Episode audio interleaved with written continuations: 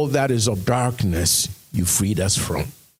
You brought us your light and your love, your peace and your joy, Lord Jesus. Thank you. Thank you. I pray that the reality, the vital aspects of our redemption, that which manifests, displays, and shows forth that we are free indeed, will become our living experience. In the name of Jesus. I pray this for everyone through this word and through the power and working of your Holy Spirit. Lord, cause people to walk in freedom, the reality of their freedom, free from fear, free from depression, free from the spirit of heaviness.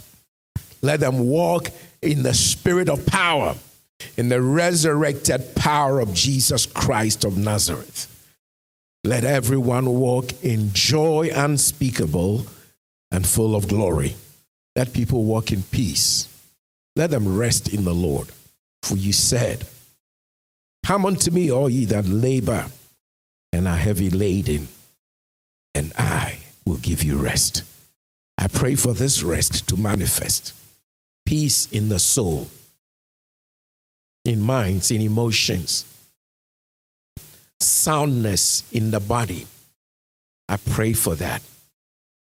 For by your stripes we are healed. I pray for healings to manifest. Temples of God, bodies be healed. I speak healing to your body. Receive it now. Body be healed. I speak life to every organ in your body. Be healed. Be healed. May the very God of peace, shalom peace, set you apart for his use, for his dwelling place. Set you apart completely, entirely. Your whole spirit and soul and body be sanctified, be separated unto God, separated from sickness, separated from addiction, separated from fear, separated from satanic manipulation and demonic orchestrations, separated unto God. Let there be soundness in human lives, human bodies, human minds. Let people be free from anxiety, from hopelessness. Let people live. Live. I pray that you live. You live full of strength, full of joy, and the peace of our Lord and Savior, Jesus Christ. Today, my prayer for you, people of God, is that you will walk in the reality of your redemption. That which says this man is free, that woman is free, that boy is free, that girl is free. Let that be your experience so that men and women will join you to praise God for what he has done and is doing.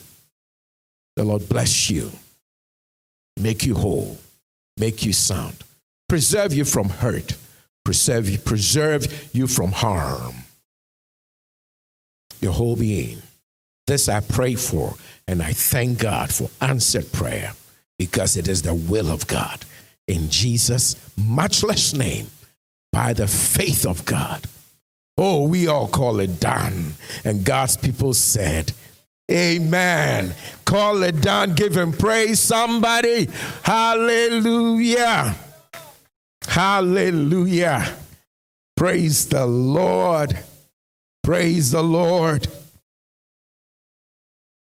To our God be all the glory. Hallelujah. This is our year of the manifest presence of God. It is our year of divine favor and the goodness of God. Amen. God's presence, of course, is with all of us who are born again all the time. But by manifest presence, what I mean is that that presence that shows forth, manifest, notable miracles, manifest his power, shows that God is with you, that people may be drawn to Christ. People may join you to praise God. This is your experience today and every day of your life this year. Peace will not elude you. Joy will be your experience. Health and strength will be yours. When you are in the presence of God, hearing the word of God, partaking of a prayer, believe that you receive. When a word of knowledge comes directly to you, receive.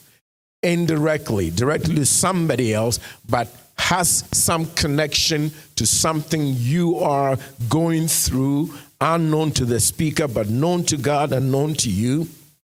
Hook up, join in on whatever the Spirit is saying that is remotely close to something you are going through. Flow with the Spirit and receive. Amen. Receive. Decide that this year you will not be a spectator, but a participant, a sharer in the glory of God. Hallelujah. As Paul prayed by the Spirit and said, The grace of our Lord Jesus be with you. That means grace will be your portion. And I pray for oceans of grace in your life. Just as you see waves come in, and it's amazing, they don't stop. Any one of you has ever been to the beach and you notice this, you can be there for hours and you're not tired watching the ocean. Isn't it amazing? It's the same blue water you're looking at, or whatever color you're looking at. It's the same waves going back and forth, but you never get tired. And then the next day you can go back. It's amazing. I pray that your grace will be like that oceans of grace, waves of grace. That is the picture the Lord has for us. In John 1, he says, Of his fullness have we all received, and grace upon grace. One wave of grace coming in, and another right after that. It doesn't end. There's the same way you watch the ocean and the waves keep coming in they never stop. May your grace, God's grace upon your life keep increasing this year. May it never stop. May you, in fact, go from grace to grace, glory to glory. That is your portion. Receive it and expect it. And at any time in the service, the word is going forth, the spirit is moving, you can actually experience a notable miracle at any time. Don't put forth till later what God wants to do for you now. Amen. Just last week, I put something, I posted something on social media. Uh, and somebody, you know, people sometimes respond or they just like it or whatever. And somebody responded uh, from Boston. And the person said, Oh, yes, I can attest to this, for God healed her of cancer. Amen. Liver cancer. That is not what I was talking about. I was just talking about the Lord heals people and that sort of thing. And the person said, I can attest to this because God healed her. Amen. I personally enjoy those miracles where you just see that this is all God and has nothing to do with a person, with a human being. It's just all God. Now, the healing of this person in Boston of liver cancer, that was one of those situations that was all God. It's just all God. Because it was completely unknown to me. You know, I put out devotionals, daily devotionals. You know, daily, it means it comes in your inbox every day. You know, like daily. Praise the Lord. Some of you look at it daily, some of you look at it weekly. And then there are those two who go to look at it at Christmas, Easter, and New Year. What is God saying? We have those. This year we are praying you from, from annual messages. Praise God. Living by just an annual message or a monthly message to living by daily messages. Amen. Moment by moment with the Lord, flowing with the Holy Spirit. It's, it's a better place. It's actually a better place. Praise God. This, this is my second part of a message I started last week on spiritual strategies for success in life. This year, or this year, spiritual strategies for success, success in your life this year. Now, talking about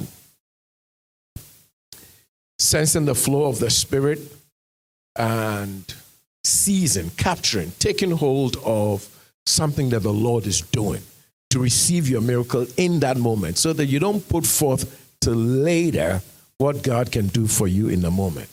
For example, sometimes in church, as you're preaching, especially for pastors, we experience this because, you know, we're pastors and our congregation members, they know us, we know them, you know, there's, there's friendship and all that. Sometimes when you're preaching, a church member, usually um, visitors, guests tend to be different that way.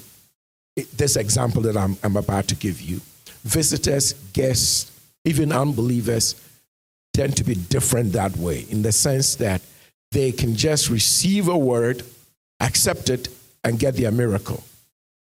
Amen. Because they know they don't have a connection to the pastor that the members have. And so their chance is to take from God what God is speaking or saying through the minister at the time they are saying it. Do you follow me? Okay. Where I say, a member who is used to, very familiar with their pastor, and nothing wrong with that, to be familiar with their pastor, may actually decide as they listen to the message, I will wait they can say this to themselves I will wait. At the end of the service, I will ask Pastor to lay hands on me. People do that, you know. And again, there's nothing wrong with that. But what about if, in fact, in that particular service, the Lord had appointed for you to receive your miracle through the word as it was being preached? Amen. What if right after the service, your pastor gets an emergency call and has to leave immediately to go to a hospital to pray for another pastor? Usually, when something like that happens, the pastor's going to leave. There's a pastor friend of mine who's preaching on a Wednesday and doubled over and had to be carried to Southern Maryland Hospital. Wednesday, Wednesday preaching. And just doubled over. And, and I got a call. What do you think I'm going to do? I'm going to go. That's the end of my Wednesday meeting. you understand that? So, what if you had planned, I'm going to wait till the end of the service, then I'm going to ask Pastor to lay hands on me. Nothing wrong with that. Are you understanding me? But it could be that the Lord wanted you to receive your healing right there and then during the message. Why can't we believe that as His word is coming, the Lord is present in His word to heal us? Are you following me? So, back to the daily devotionals. I didn't forget that. This is leading to it. Usually, I would wake up with a revelation from God or during my own personal time of prayer, morning devotion with God, He will put something in my spirit for the day. In actual fact, I personally prefer to wait till the Lord gives me a message for that day before I release it.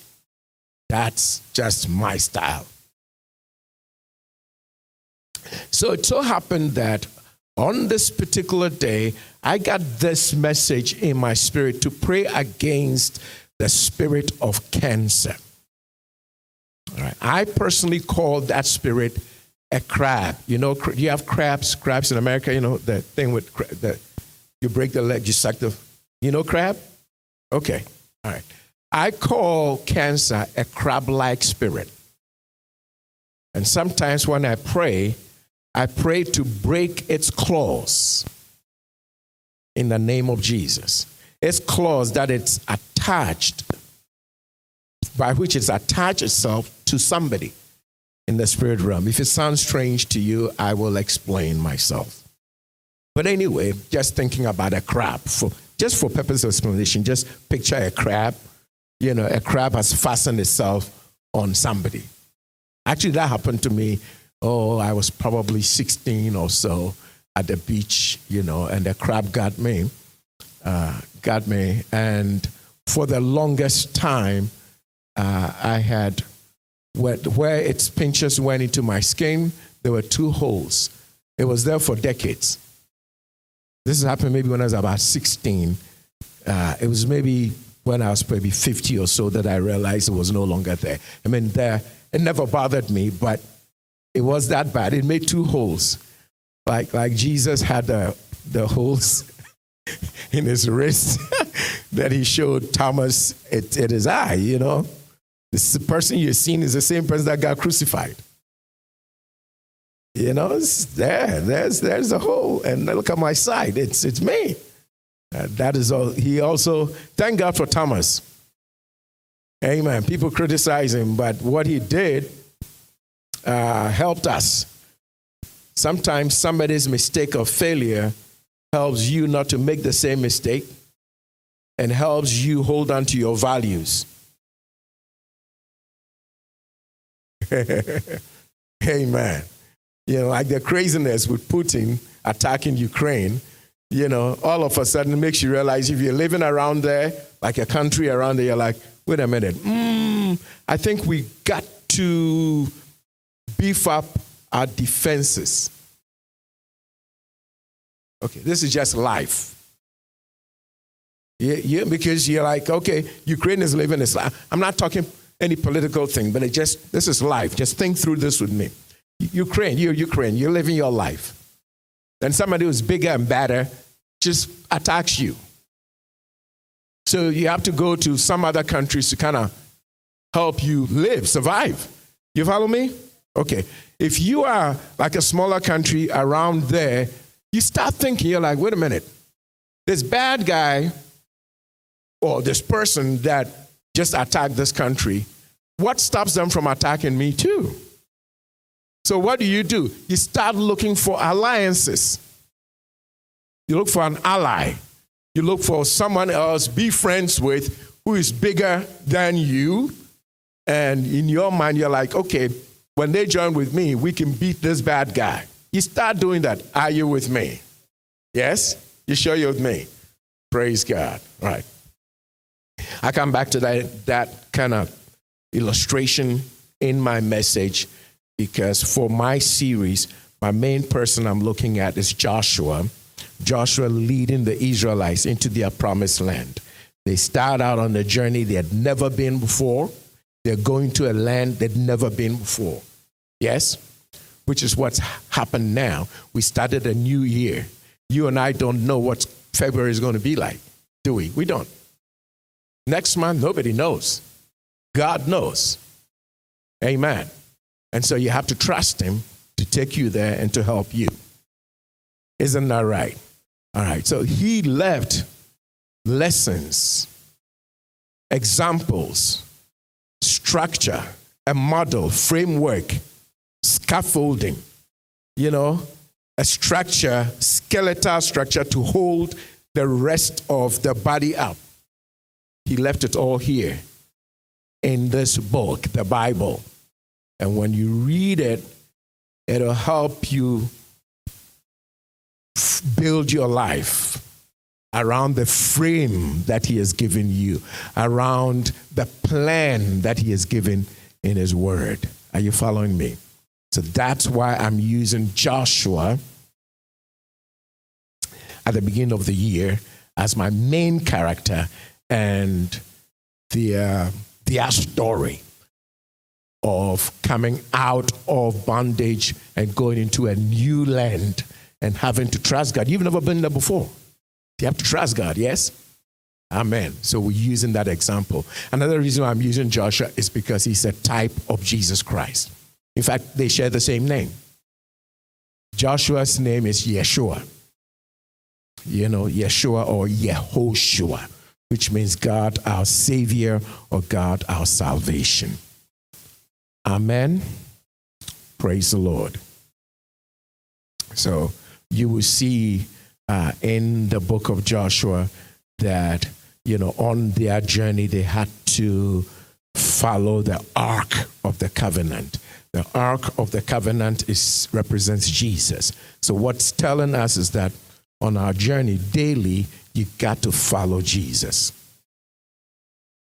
Another aspect of following him was that um, Joshua told them the priest will lift up the ark.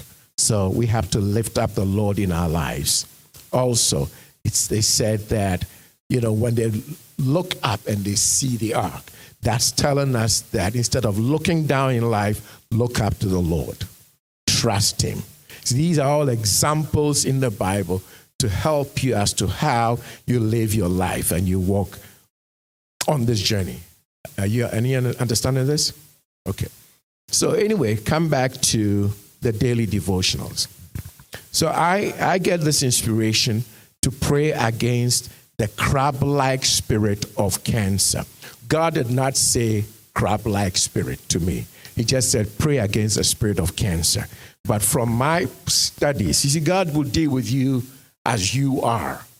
And based on your background, your studies, your experience, how you were raised. You follow me?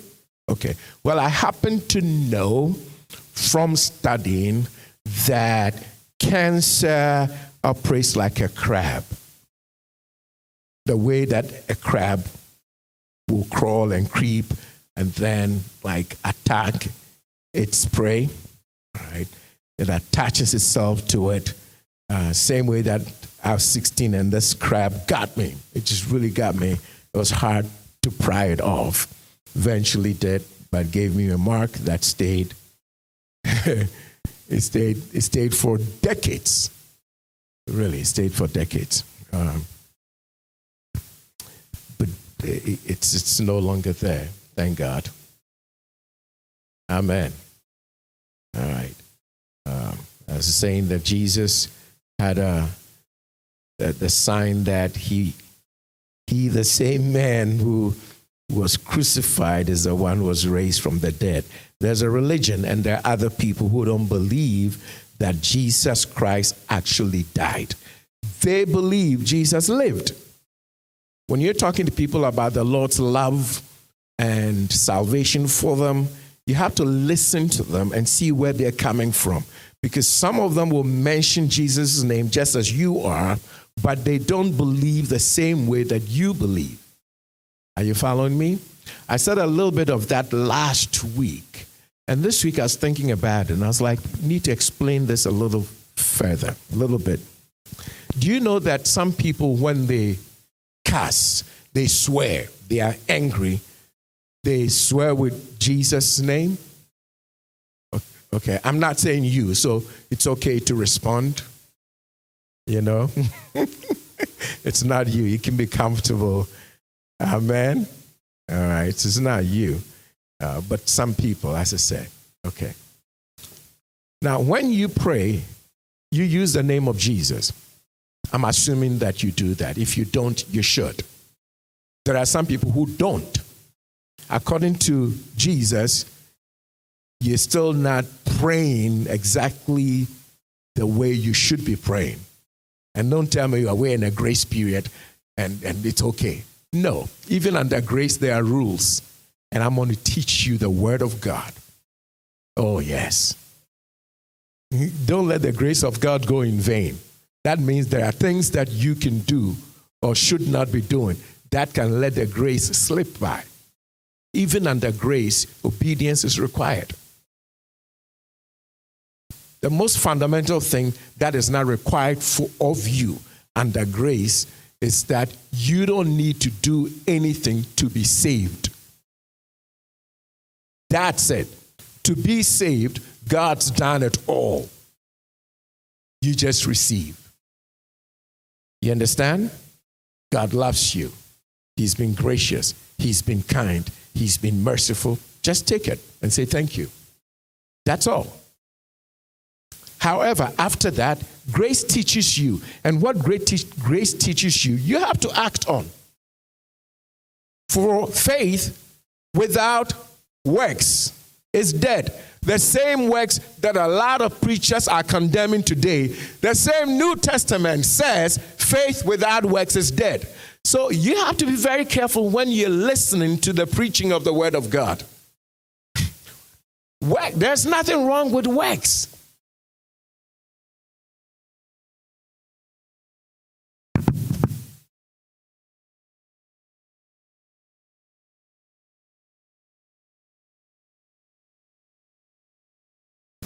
Ladies and gentlemen, just because somebody has a, a huge name and is known worldwide does not mean everything they say is true. Or they have a mega church does not mean everything they say is true. You, you have to make sure you check it out with the Word of God. A lot of preachers are preaching today like, you know, it's got people's Christian schizophrenic. We just, we're afraid to even live anymore because whatever we do, I don't want it to be works because, you know, every work is being condemned. It is ridiculous. And then I'm personally against the teaching that makes the law like it's a bad thing. The law was not a bad thing. God never created anything that's bad. Come on, people. God will not give anybody anything that's bad. Every preacher who's preaching today, like the law is bad, that preacher is wrong. Romans 7 says the law is good. If God says it just one time, and I can show you many other times, but if God says something just one time, that's good enough. In Romans chapter 7, God says the law is good. So next time you're listening or you're watching TV and some preacher starts condemning the law, turn it off. Turn it off. They have studied to a certain point, but they need to get further. And since they haven't gotten further, you don't need you don't need contamination. You just you need to move on. Romans 7, look at verse 12, please, very quickly. Come on with me. Romans 7, verse 12. It's a series, so I'm going to go with the Holy Spirit and teach you some things that will really help you. Romans 7, verse 12. If you're there, say amen. Wherefore, the law, everybody, you need to really look at this so you know it's the Bible, is not what Pastor Tur- Turkson thinks. All right? So I'm going to count to three and then you read. I won't even read for you to say, well, he's making it up. He just read it from his Bible. No, you read from your Bible. Everybody at home, on the count of three, we read. Amen? This is Romans 7, verse what? 12. Are you there? In those in church, are you there? All right, if you're home, media team, do we have it on the screen? Thank you. Appreciate you. Oh, I love you guys. God bless. All right. So Romans 7:12. Wherefore the oh no no I'm sorry. One, two, three, please read.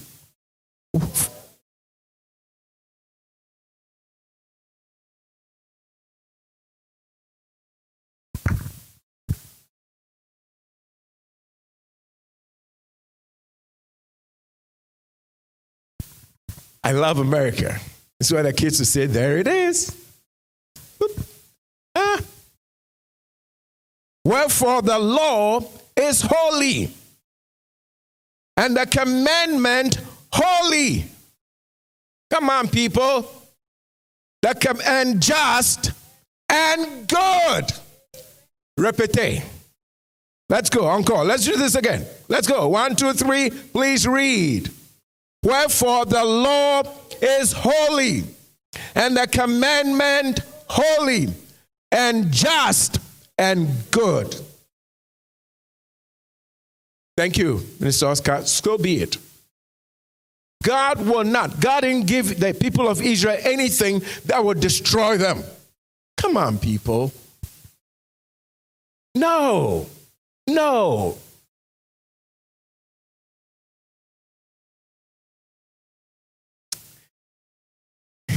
Galatians 4. Thank you, Lord Jesus. Let me find this. I not actually planned this part, but let me find this for you. Uh, Galatians 4. Oh, I love you, Lord. I'm going to start from verse 1. Verse 1, media team can help me. We just go from verse 1. Now I say that the heir, who's an heir? They inherit, yes? Okay.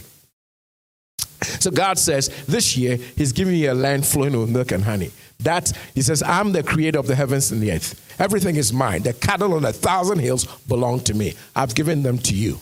Go and possess. I give to whomsoever I choose. Praise God. Do you know that when somebody uh, uh, acquires something, works and acquires something, it is that person's right to do with it as they choose? Amen. Why is it that in, in, in life, though, people just seem to disagree with you about what you should do with your inheritance? You ever notice that? Sometimes you have some weird family members, or no, no, not weird. You have some family members who act weird. And they want to tell you what to do with your inheritance, which they had nothing to do with. This is just ridiculous. You know, you can choose to give your inheritance to the homeless shelter. It is yours. There's nobody in your extended family that you are supposed to take care of. No, you do it out of love, you do it out of joy, you do it out of kindness, but it is not your duty. Why is it that they can demand that of you? What, what did they do with their life? What did they do with their strength? Come on, people. You're supposed to take care of your children. You're supposed to take care of your husband and wife and your children. The rest of it is not your duty. It is out of love, it is out of kindness. The point I'm making is that they have no right to tell you how you should distribute your inheritance. If it's that important to them, they have to go work and get theirs. Why do you have to live wishing that somebody would die so that you have what they got? That's, that's, that's the part that I'm talking about. I'm not saying don't help your family members. Are you with me? Okay, because sometimes when you're in the heat of the moment, you don't cover every angle and people misunderstand you. No. Bless your nieces, your nephews, your uncle, your aunt, your cat, your dog. Take care of everybody. God bless you. Amen. Okay. Are you all with me now? Are we friends? Okay. Help everybody in the world. Amen. Help everybody. Are we good now? Okay. All I'm saying is that, oh, forget it. Galatians 4. Let the Bible talk for me. Now I say that the heir, as long as he's a child, is no different from a servant, though he is Lord of all. The one who he inherits, as long as he's not mature, will live like a servant. Don't remain a child. Get in the Word of God and grow thereby. Desire the sincere milk of the word that you may grow thereby, by the word. All right? I'm a teacher. I'll show you, and I'm going to come right back. First Peter. Look at this. First Peter. Just skip to First Peter. Uh, what does he say this in First Peter? Uh, is it First Peter 1? Uh, let's see. no, no, First Peter 2. First Peter, First Peter 2 and verse 2. First Peter 2, verse 2. If you find it, you can say amen. First Peter 2, verse 2. As newborn babes, desire what? The sincere milk of the word that you may grow thereby. I love the Bible. Every word of God is pure, every word of God is important. That last word in the King James Version, thereby, is critical to receiving all the blessing of that particular verse. If you have a version that says, reads like this As newborn babes, desire the sincere milk of the word that you may grow, it's not enough. It should not say, desire the sincere milk of the word that you may grow. It should say, desire the sincere milk of the word that you may grow thereby. Because the Bible is telling you, grow by the word. If the word thereby is missing, it leaves room for interpretation and adding something else. Oh, no. Well, you can grow through God making you sick. Somebody will say that. And they'll say, well, yes, because you see, I was just living my life, I was rebelling, but when I got sick and I went to the hospital, I couldn't get anywhere, so it forced me to read my Bible. Really? So God gave you the sickness to make you read your Bible. No. No, you cannot interpret, use your experience to interpret the scripture. How do we grow? How, according to this portion of the Bible, how do we grow? By the word. It didn't say, desire the sincere milk of the word that you may grow. It didn't say that. It says, desire the milk that you may grow by it. In fact, in the scripture itself, when it says desire, if he had not said you grow thereby, by it, just leaving the word desire, that sincere milk of the word, is incomplete in what the word can accomplish in your life because without the word thereby, the sentence could be interpreted this way it's just a desire. You may desire something, but may not actually consume it. Come on, let's do it again. Desire the sincere milk of the word that you may grow thereby. Meaning, your desire is consummated by you eating it. Yes. You can have a marriage and have the marriage never consummated. You can have a desire, but it's never consummated. So, desire there is income. It doesn't tell you the full uh, import of the scripture, what God wants to say without the word thereby. Even one word of God has power to change your life. Amen. Let's go back, please, to Galatians. Was it four? Okay. So, verse 2 now. So, this heir is under tutors and governors until the time appointed of the Father. Even as we, so this illustration that he's telling us here apparently relates to us. We good? Okay. Inheritance. Same kind of inheritance stuff I was talking about human life, you know, who you give your inheritance to. Apparently, God talked about inheritance. And he says, Oh, this has something to do with you. What does it have to do with me? Let's read. Even so, is it verse 3? Even so, we, when we were children, were in bondage under the elements of the world. When we were children. When I was a child, I spoke like a child. I thought like a child.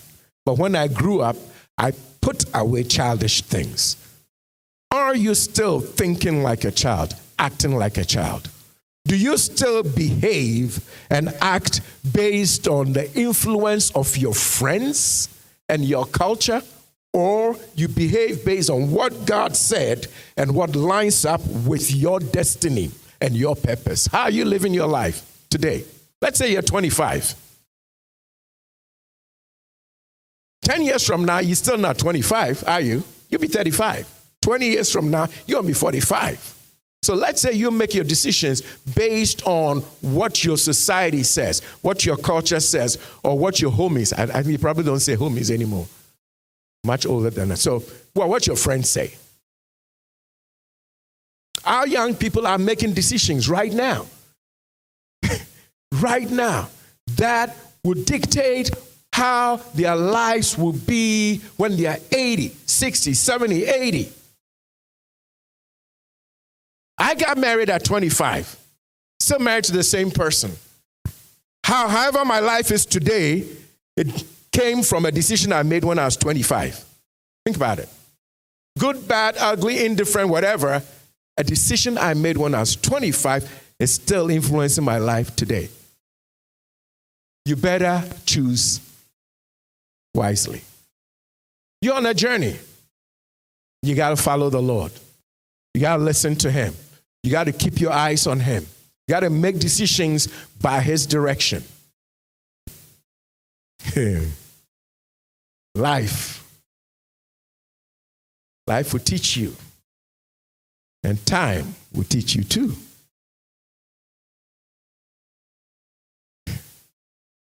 Hallelujah. I'm actually at an age now, I, I realize that I have to fight age. I have to fight aging is a better way to say it. there was a time, like decades ago, I didn't even think about it. I'm just living my life, you know, just going about life. But right now, I'm actually now very serious about fighting aging. Because if you don't do it, it slows you down and you die before your time. There is such a thing as dying before your time. You should not die before your time. I forbid it in Jesus' name. I decree and declare that you have long life. Three people, four. Did you know God said we have to bless God's people? Yeah. Sometimes, for all somebody knows, a blessing canceled something that had been shut out. A blessing canceled it. Amen. I mean, this is pastor, puts out daily devotionals, and he just told you he always waits for, for a word from the Lord before he puts it out. Yeah? God says, rebuke the spirit of cancer, pray against it, and put out this devotional today, and put this prayer in the devotional. So I did it. The next day, the Lord says, I want you to pray against the spirit of cancer again today in your devotional time. Then, when you write the devotional, put the prayer that I give you in the devotional. Put it two days in a row. Unknown to me, one of our ministers in Florida is in contact with somebody in Boston, and the person has liver cancer. They had talked to them about it. When they saw the first devotional with the prayer against cancer, they called the person and said, I'm going to send you Pastor Turkson's devotional. Today, he prayed against the spirit of cancer. I want you to receive that prayer. If you've met this minister in Florida, I'm talking about, the way I'm telling you, that's just how they talk. Oh, yeah, I want, I want you to do this. Yeah, when, when they were re- relating to me, I, I, could just see them. You know, just how I want you to, this will save you, this will deliver you. It, it came today from God, a revelation from God. Meditate on it. Say this prayer over yourself. So I don't know what's going on. Second day, I put it out. They get it and give it to this person in Boston. They meditated on the teaching that by the stripes of Jesus we are healed. God said, I will take sickness away from you. The number of your days I will fulfill. All these things are in what people call the law.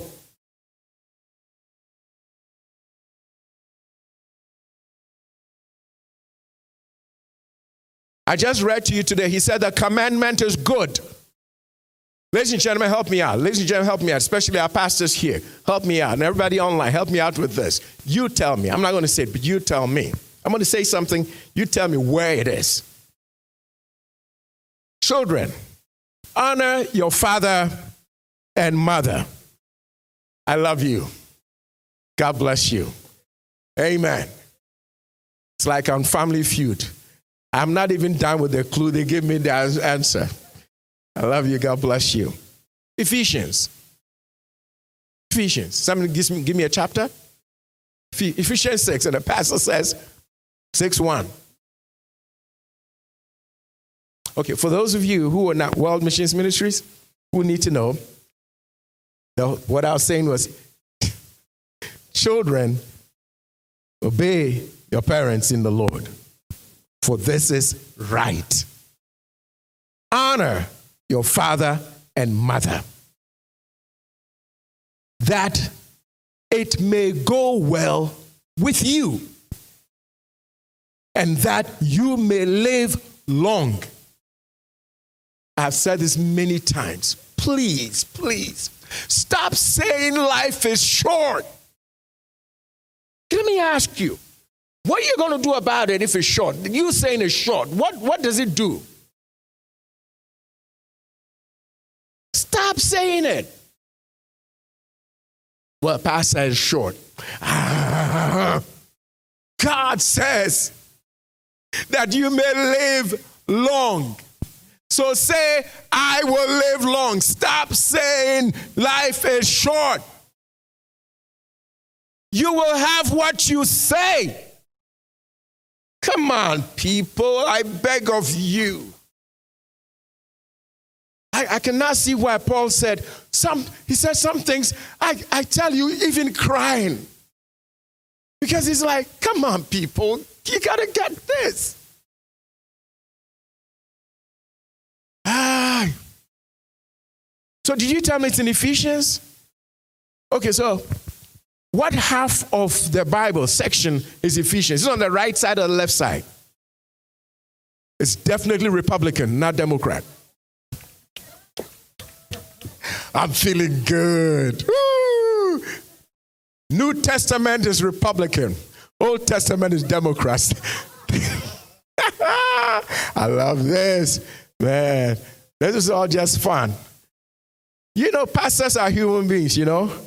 Yeah, they, they have fun too, just like you. Okay, so I was just teasing you. So, on the, on the right side of the Bible is the New Testament, the left side is the Old Testament. Isn't it right? What, what did you tell me, Ephesians? Okay, let's go there just for a moment. We're close to it, you know. Ephesians is to the right of Galatians, if you have a paper Bible. it's like four pages from where you were. Pastor Sandra, chaplain, you said Ephesians what? Six? Six one? Thank you. All right. All right. Alonzi, vous plaît. Let's go. Hallelujah. Oh, praise God. You, are you with me? All right, yeah, yeah. Very quickly, one of the other things you can do now to fight aging is start learning a new language or just mess up with a language. I was just telling Pastor Meg the other day, you know, I was like, you know, when I was when I was a teenager, one summer I enrolled myself in uh, uh, the Goethe Institute in, in Accra, Ghana, to learn German. I don't even know why I did it. And so recently, for no reason, I just started remembering some of those German words and phrases, and I'm just saying it in the house, just trying to make my mind remember some things and keep my mind going. I'm fighting aging every way I can. I love you back. Oh, come on, please. Humor me. Humor your pastor. I'm just saying, when you get to a certain age, you have to find certain things to do to keep your mind going. One of it is learning a new language.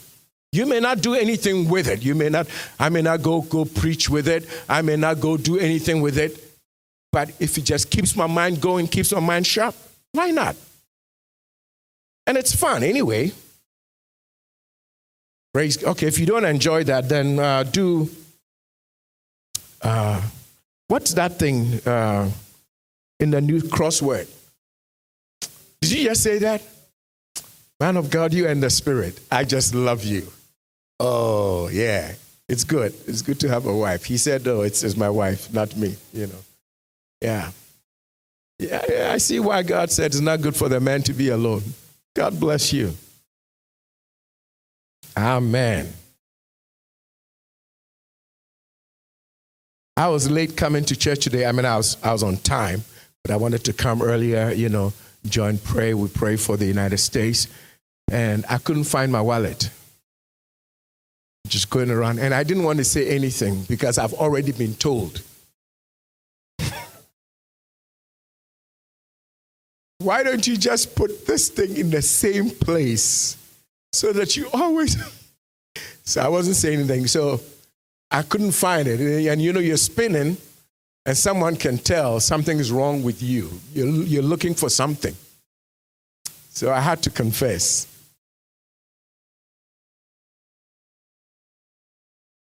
And so I, conf- I can't find my wallet.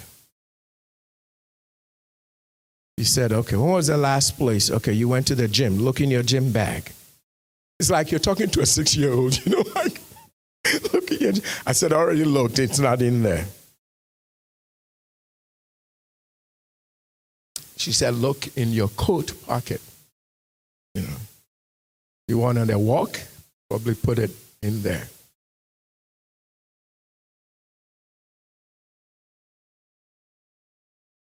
It, it was there. So that moment I said, Yeah, I see why God said it's not good for the man to be alone. You need somebody to help you find your wallet. Oh, Lord, help, have mercy on me. Okay, uh, Ephesians 6. I just help somebody, you know? Yeah, figure something out, keep your mind going, keep your body going. Praise God. Just a matter of just one little example. I told you I'm pushing my body by going to the gym. Didn't I just say that? Don't, don't, you know, pastors, we don't just talk. I've done this thing for a long time. So there's counsel and wisdom. You put it in there, you know, to move people. And I'm telling you, some of it is not fun. It is not fun. Some of it is not enjoyable at all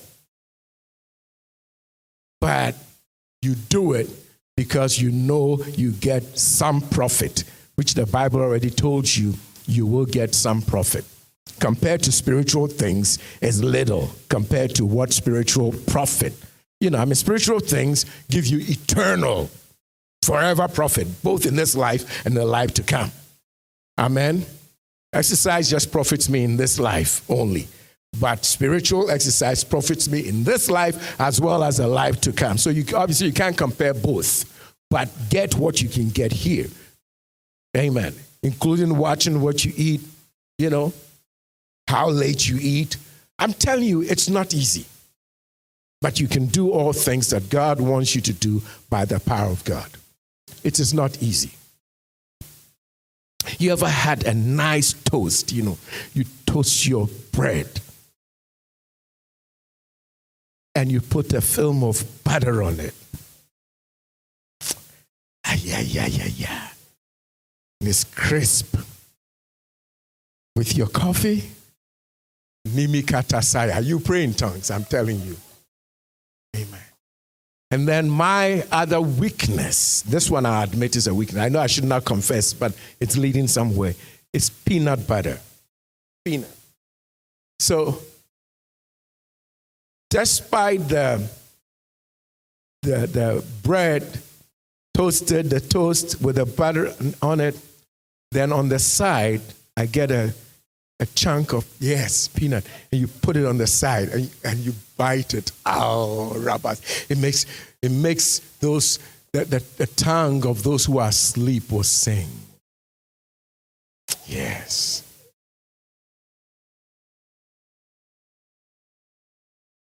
And then uh, I realized that it was not helping my tummy, my belly. I realized that. So now I'm like, okay, the same tongues that I've sprained to rejoice, now I have to use these tongues to overcome this, you know, desire for anyway. I, I, I pray that you will begin to master yourself. You know, First Corinthians 9, Paul says in verses 26 and 27, he says, I put under my body. So evidently, he is not his body because he says, I put under my body and put it into subjection. He calls himself I, he calls his body it.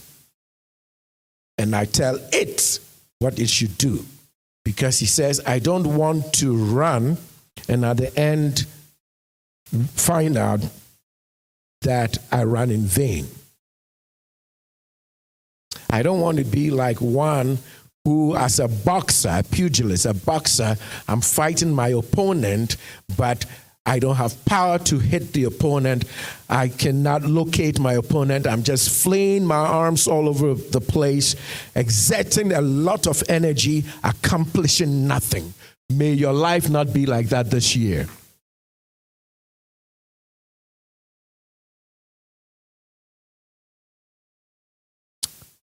Amen.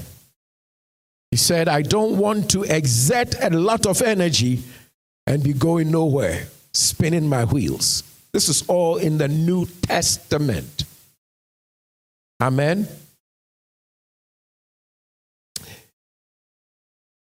I read it again to you. He says, Oh my goodness. In 1 Corinthians, I read from 9, verse 24. Know ye not that those who run in a race, those who run in a race run all, but one receives a prize. So run that you may obtain. Run to obtain. Don't just show up to be part of the crowd. Run to obtain. May the fellowship of the Holy Spirit be with you. Be with you be with you. Enjoy the fellowship. Don't be a spectator. Participate in the power of the Holy Spirit this year, in the wisdom of the Holy Spirit this year. This is your portion. I pray this for our online church and for our church members. Receive it. Our young people, receive the wisdom of God this year. Amen. Verse 20. And every man who strives for the mastery to win is disciplined, temperate in all things, disciplined in his peanut butter consumption. That's Pastor Turkson right there. That is me. I confess. I sit in dust and ashes. yeah, yeah. That is like Old Testament, you know, repentance. Serious, man. Ah, you have no idea. It was so bad, so. Ah, let me just teach you, man. Thank God for victory. Now they do it to obtain a corruptible crown, but we do it to obtain an incorruptible crown. They do it to obtain a physical, natural crown we do it to get a spiritual crown. There's a crown the Lord, the righteous judge, will give to you.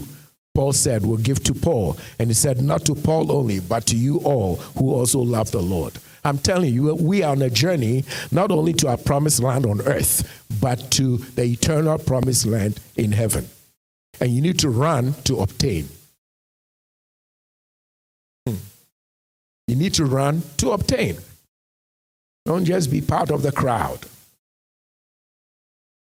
Praise God. May you apprehend that for which you were apprehended by God. God arrested you for a mission and a purpose. He arrested me for a mission and a purpose, and I have to fulfill it. This man, Joshua, was called for a mission and a purpose in his life, and he had to fulfill it. And God gave him the script. You have to follow the script. It's like the movies we watch on, on TV or you go to the cinema to watch. There's a director, there's an, a writer, there are people behind it who tell what are the people who do the thing called? Actors, yeah?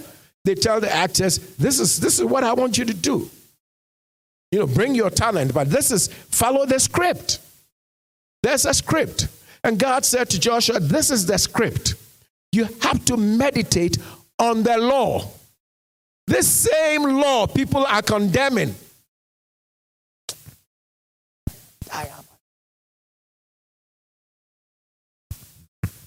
The only thing about the law you and I should reject is this. Don't try to keep it so that God will accept you on the basis of keeping the law. That's it. But the statutes of the Lord are righteous. The law of the Lord is pure, converting the soul. My God, how dare we say that God will give something that is bad? Every word of God is pure. Every word of God is pure. Even including the records of something, something somebody did bad, it is written for our learning. So that we may not walk the way that they walked. There is a purpose. That the loving God says, You have to keep any law for me to love you, accept you. I love you, accept you. That's it. Just, just, just be free. That's, that's all. So stop building your ministries on condemning something that God said is good.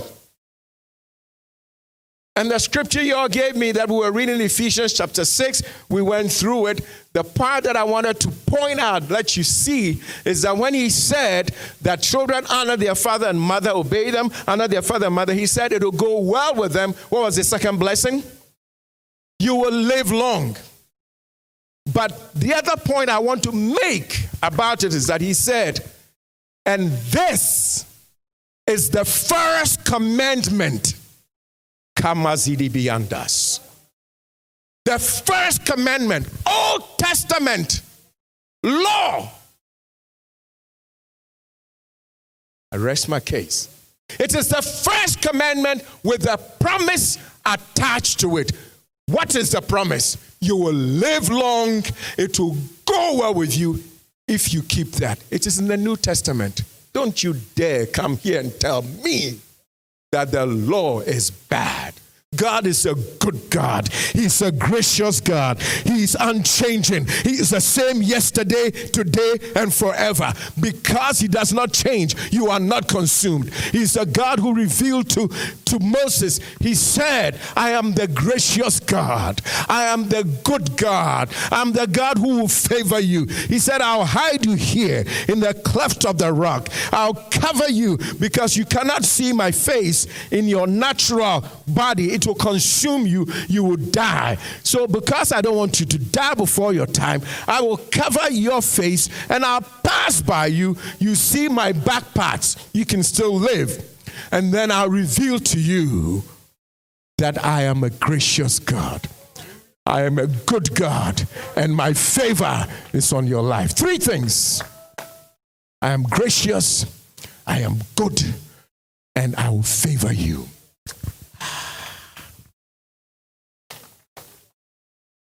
Old Testament, Noah found grace in the sight of God in the Old Testament, and he was given revelation by God. I want you to build an ark to the saving of your house, which ark represents Jesus, but he built it.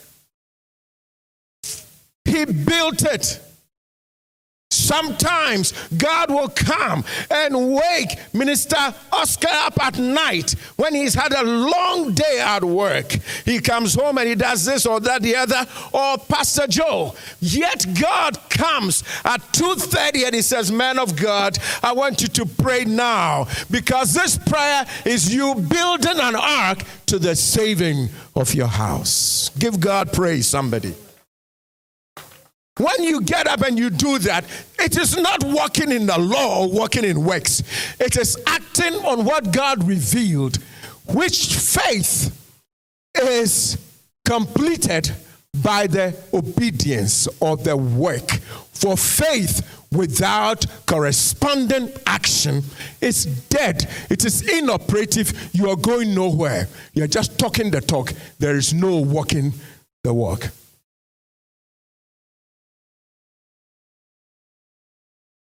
Joshua, this book of the law, you will meditate in it, on it day and night. That means as you're driving, you're thinking the word. You're laying on your bed before you fall asleep. Let the last thing that was on your mind before you fell asleep be the word. That's what God told him. And then when, when it fills your heart to the overflowing, you do it. You become it. Jesus put it this way in John 15, 7 Abide in me, let my word abide in you. And then you'll ask what you will, and it will be done for you. At that point, when you ask, it is no longer you asking, it is the word asking. It is the word flowing from you. Because it says, Abide in me, let my word abide in you. So, where are you? You are lost. It's no longer you, it is now the Lord living his life through you. Do you get it? Yes. That's what he's saying. That's what he showed Joshua. The fullness of it has already come now with Christ, who is in us. But you connect with him through his word. He says, If anybody hears these sayings of mine and acts on them, as they are acting on the word, they are building unconsciously, maybe unknowing, unwittingly, or intentionally, however it is to them, they are building their life on solid ground. And in this world, one day a storm will come, the winds will blow, and certain times they blow, my goodness, vehemently. The whole house is shaking, everything is moving. Forgive me for saying these things, but making a point. It's like your dog is crazy, your husband is losing it. Your wife, my goodness, she's like Lot's wife. Or a combination of Lot's wife who's looking back instead of moving forward with you. And Job's wife.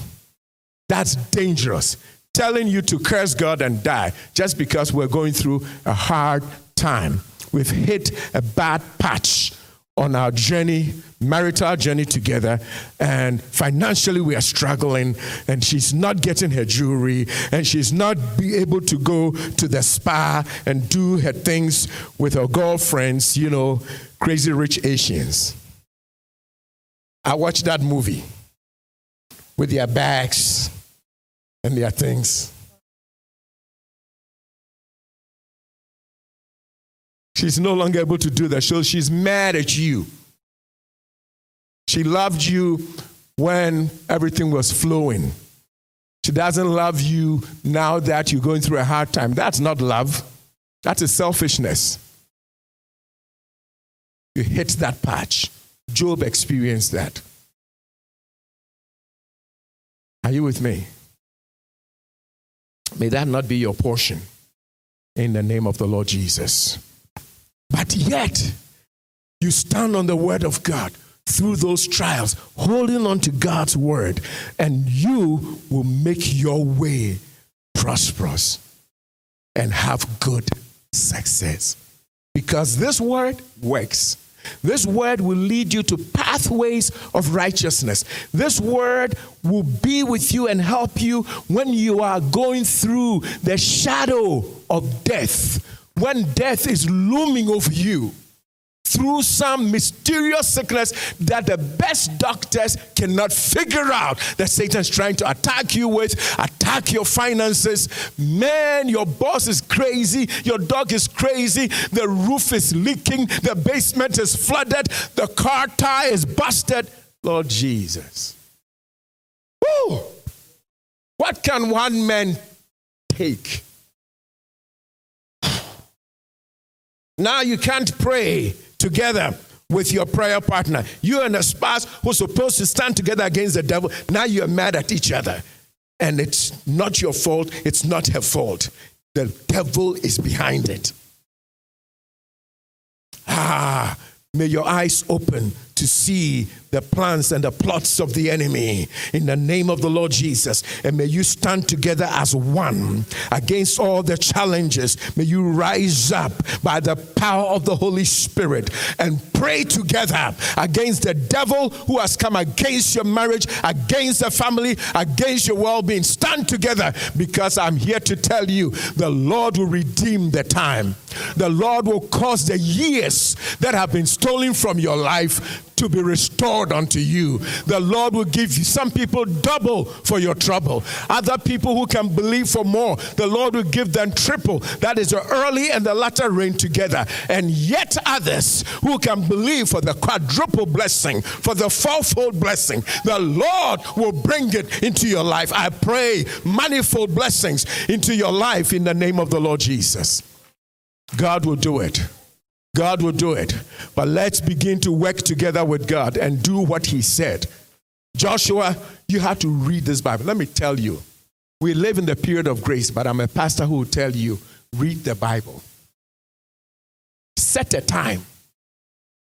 I don't know about you, but the way I am, I do better when I set a time and I keep myself to it. And maybe you're different. But I tell you, when everything is all good and wonderful, sometimes it's hard for me to do things that I know I have to do. But when you start seeing some gray hair, well, in this case, no hair, you know, but you know, when you start seeing some gray hair or you start seeing a little thing, you I remember there was a time I would wake up and there was some pain over there, pain. I'm like, what is going on? Like, no, I have to do something. And I paid somebody to punish my body in the gym. Now, you know I really needed help. When you pay somebody to punish your body, come on, Tony, you can do this. Tony, you can do. Yeah, Tony is back. This time's 375 pounds. Yeah, he's going to do it. Let's see if he can do it. Come on, man, do it. You can do it. Go. Just like Sister Eliza Williams, yeah? EW Fitness, personal trainer, EWFitnessPT.com. Dot com? Is it dot com? I got it right, right? Yes. I love you guys, man. My trainer is called Patrick. Whenever I go, I think about you because you all sound the same. Come on, come on, come on. You know, you have a word to say, come on, come on. He says the same thing. I'm like, did they conspire? You know, I, it's, not, it's not common. And there's no respect. I'm like, come on, hey, this is a pastor here, you know? and I love him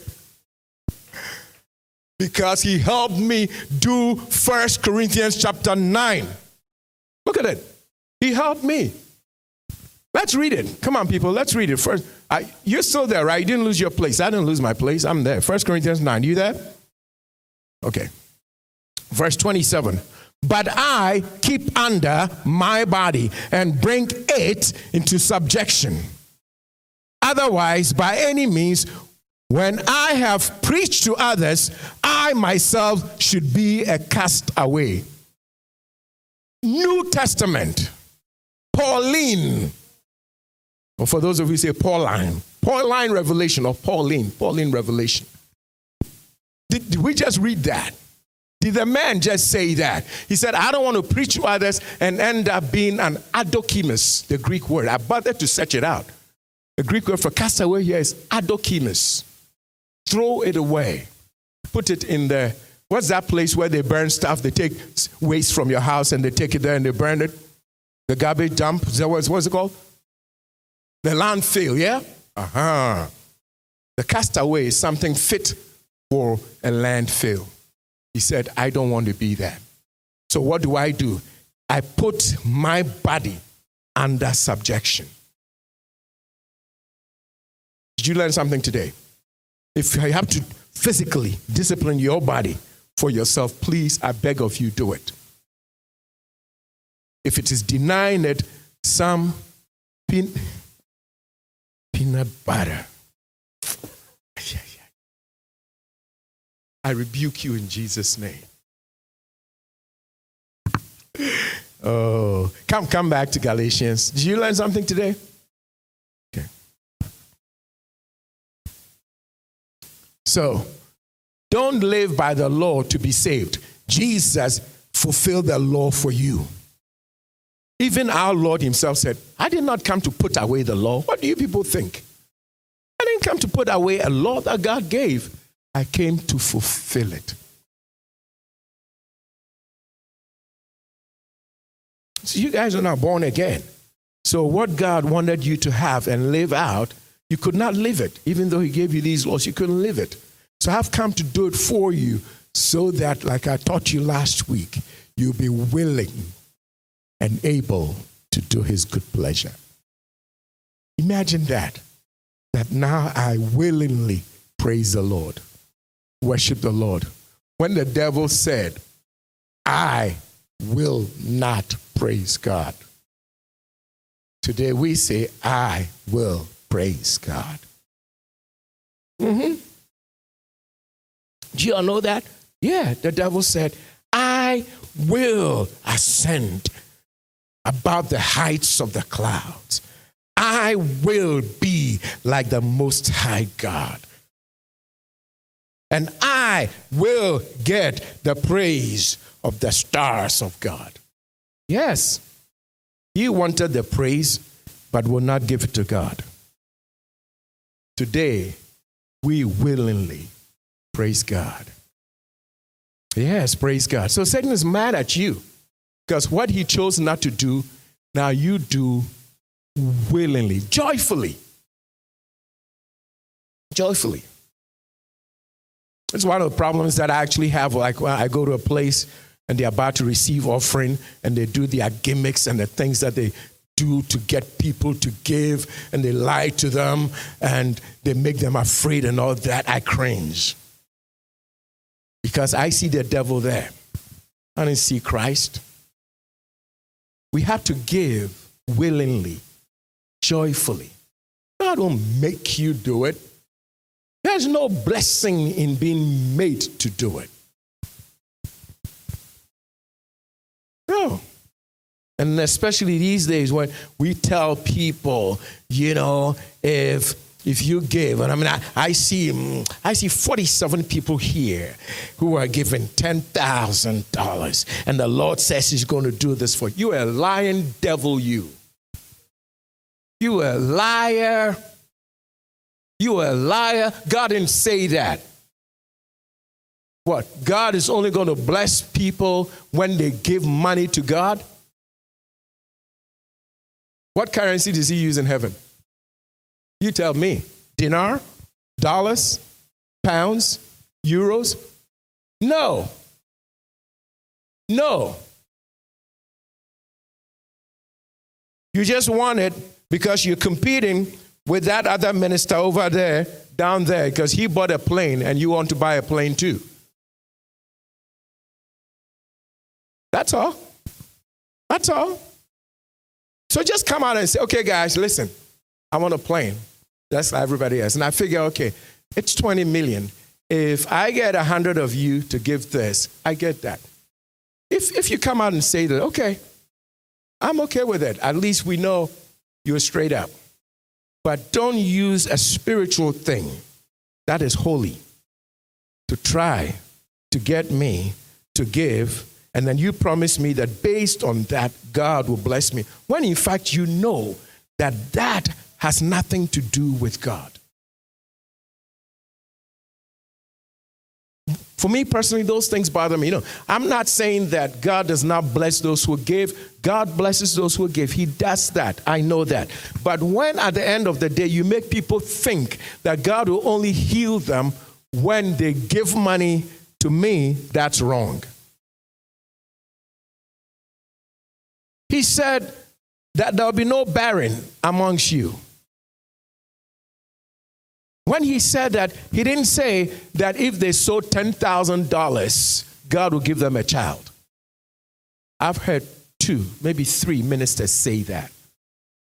And when they said that, I said, that is IVF. IVF? I, yeah. There was a time that most, you know, doctors do IVF help people going through, women going through a hard time, you know, couple conceiving. One of the ways you pay $10,000 and, you know, they, they get your eggs and they, they inject you over a period of time, do the medical stuff. I don't know it, but they, they do that and help, and help people conceive. $10,000. So some of the preachers figure that out and go, okay, well, uh, if you sow 10,000 into my ministry, I pray for you, you get a child. It's happening today. I cringe when, when I'm in a meeting and that happens. You, you, you are putting that on God? That God would do that? If somebody is a sinner in the meeting and is listening, they're like, okay, and then you make an altar call for me to come to this God who only blesses somebody with a child when they give 10,000. So what about, as, as our last born, our baby girl said, she went to, to Ghana, happened to be end of year. Just like here, she would come to church end of year. So she goes to Ghana end of year. And we tell her, Go to church with your uncle. But you know, when, you, when people get to a certain age, and I, I got there too, you know. I mean, I'm out of college, I'm 22, 23, 24. I'm not always going to listen to my pops, you know. So she goes somewhere else with her friends, yeah? And they end up in this church, and, and she says, Dad, she comes on two things. She says, Dad, you need to go to Ghana. Because what you're teaching here, they're not doing there and they're making the people miserable and they're charging them. It's, it's a mess. You need to go. Jesus, Dad. So, Dad. so the people will pay 10,000 and then the 5,000 they prayed and they blessed them and they prophesied and they said all these things. And then when it got to the people who really needed it, who could only bring like one dollar. They didn't pray for them. Dad, they didn't pray. And she is just crying. They didn't, Dad, they didn't pray for them. I'm like, well, why are you kind of like yelling at me? You know, calm down. I mean, I didn't do it. This, you know. She's all emotional. She says, but Dad, they needed it. The people could only give one dollar. Dad, they did not pray for them. And she's just all messed up.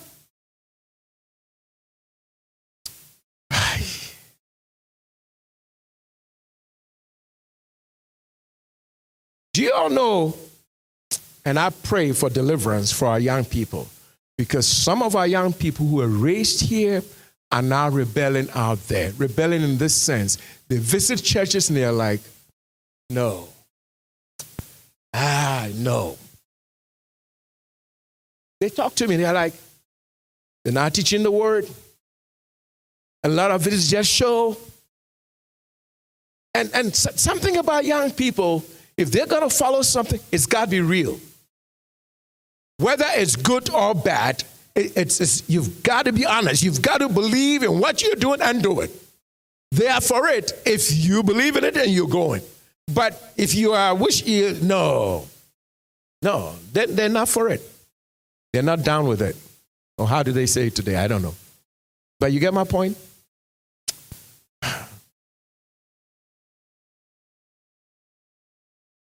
Galatians, back to Galatians 4.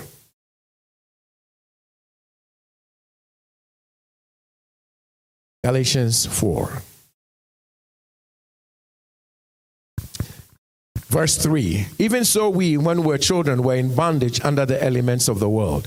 But when the fullness of the time was come, God sent forth his son, made of a woman, made under the law, to redeem them that were under the law, that we might receive the adoption of sons. And because you are sons, God has sent forth the Spirit of His Son into your hearts, crying, Daddy, Abba Father. Wherefore you are no more a servant, but a son.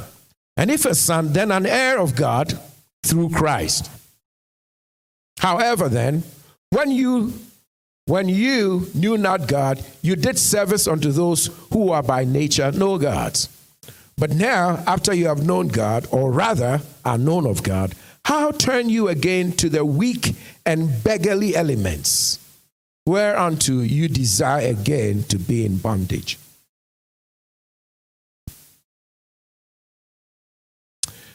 Oh my goodness.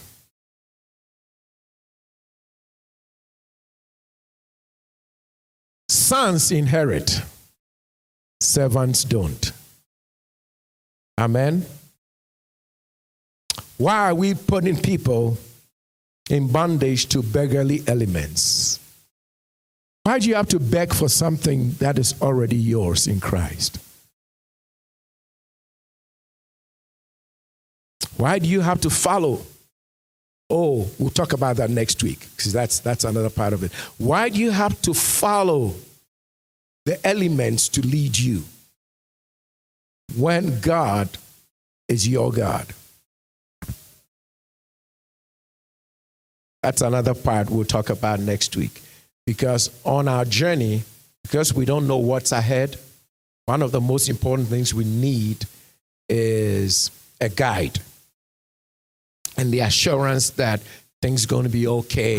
Uh, to have somebody who sees ahead, amen, and can guide us as to the right way, you know, how to navigate. You follow me? And so that actually goes into this aspect of biblical teaching hearing from God.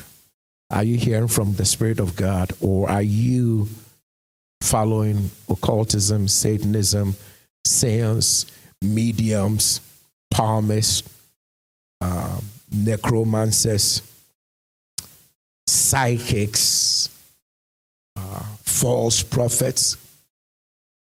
Yeah, yeah. A lot of time, the time, because of the unknown, people want to go to somebody who sees into the spirit realm. Because they see and they know, so they can help and direct us. And today, today, it is happening in the body of Christ that the people who depend on prophets to direct them instead of depending on the Holy Spirit.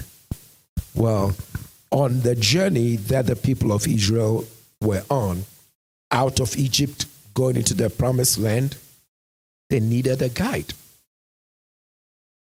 One of their first guides outside of God the Spirit, one of the first guides they got, human guide, was Moses' father in law called Jethro. Jethro had lived in the wilderness, so knew that area. And so Moses said to Jethro, Please come and be our eyes through this wilderness. There are Christians today who consult with other Christians who are called prophets, men of God who are called prophets, to be their eyes. That is wrong. You're not supposed to be led by your prophet. You are to be led. As many as are led by the Spirit of God, they are the children of God. Children of God are led by the Spirit of God, not prophets. The prophetic ministry is for today. Next week, I'll get more into it. Am I preaching next week? Yes, I get more into it. Let me go to Joshua read this. I've said it many times, but I'll read it and we'll use it to pray. Joshua chapter 1. Joshua chapter 1. Praise the Lord.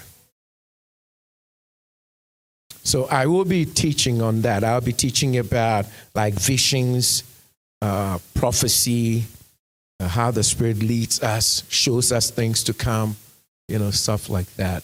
I'll teaching because you need that for the journey ahead. Joshua 1 and verses 8 and 9. So when you're there, say amen. Joshua 1 8 and 9.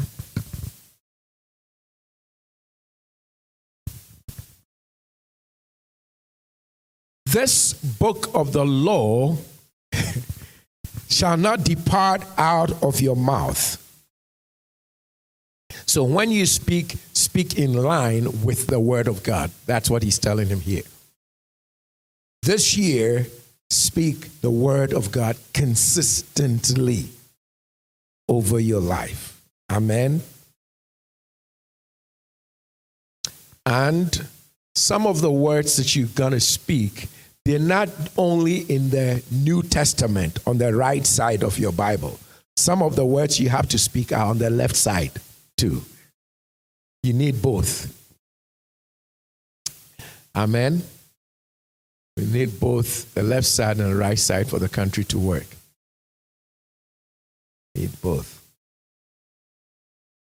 You need both male and female for the house to be built.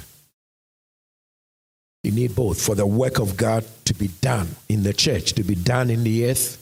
You need both. Adam could not have done it alone. So God gave Adam Eve. And she was not a spare.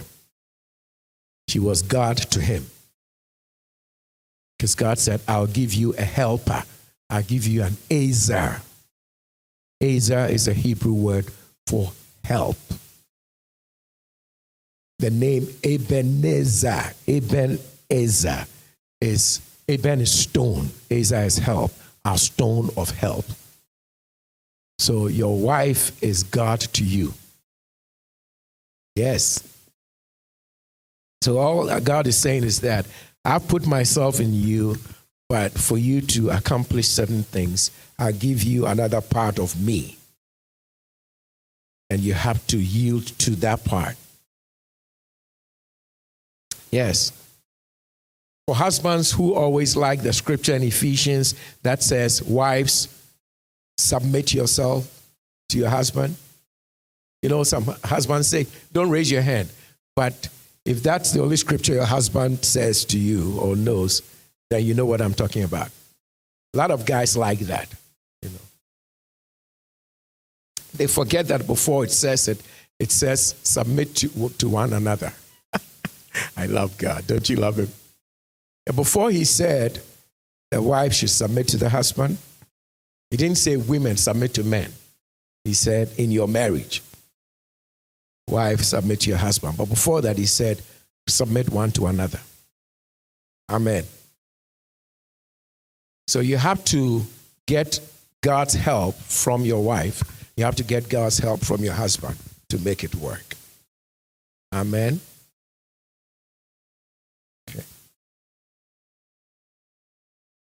Joshua 1, verse 8. This book of the law shall not depart out of your mouth. You shall meditate therein day and night. I've said all these things, just that you may observe to do according to all that is written therein. For then thou shalt make your way prosperous, and then thou shalt have good success. So, what is the formula, if you can use the word formula or recipe, you know, for success and to make your way prosperous according to God in Joshua 1 8. Yeah. Meditate on the word, meditate to profit, observe to do the word, speak the word. Please make note of that. Let's, let's do it again. You have to do what? To prosper. What's the formula in verse 8? What's the recipe to make prepare that meal? This meal is called success meal. Amen. Prosperity meal. So, number one, meditate on it. Number on the word, yes. Number two, observe to do it. Act on the word. Number three, speak the word. Praise God. All right, another thing you have to do on this journey is found in number nine, uh, verse 9, Joshua 1 9.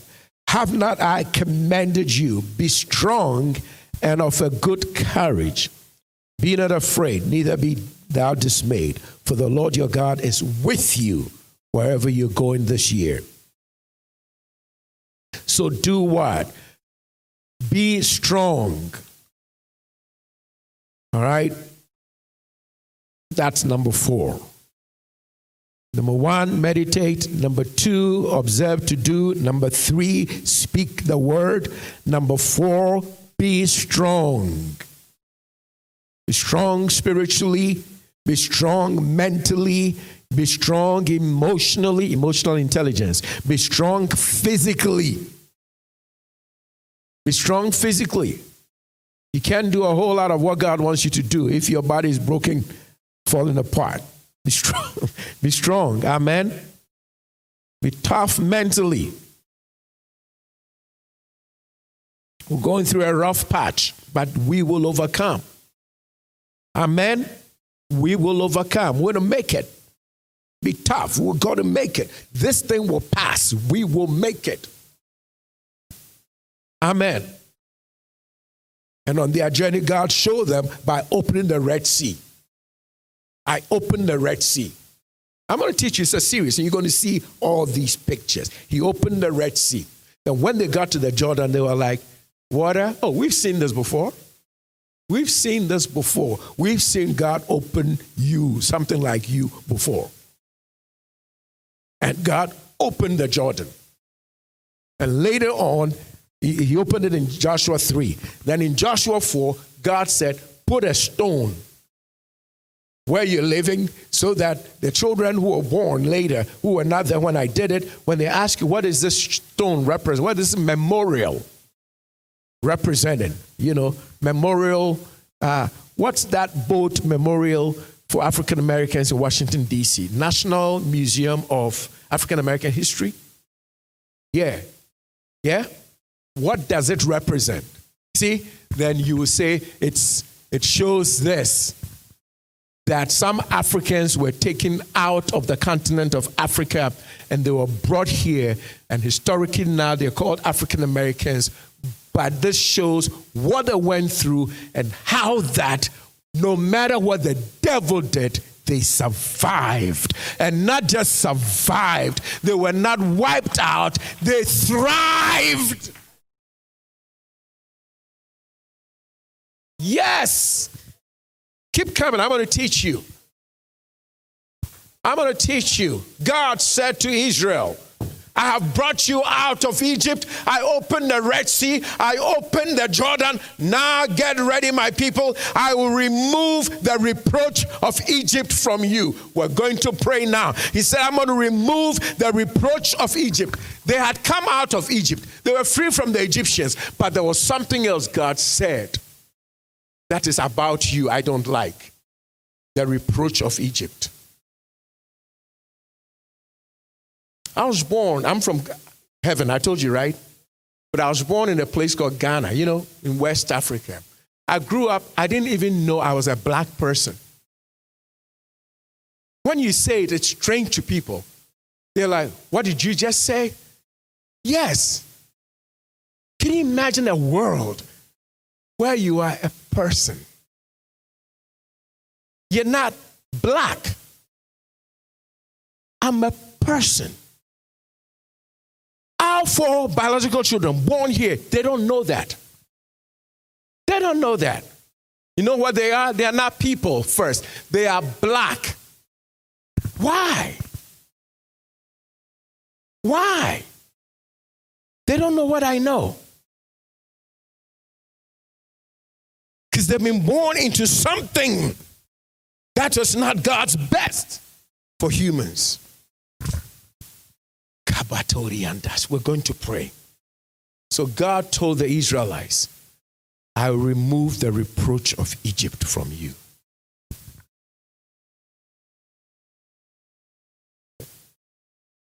Ah, yeah, yeah, yeah, yeah, yeah, yeah. It's, it's, it's horrible. You can even become president of the great United States of America. And they don't call you president, they call you black president.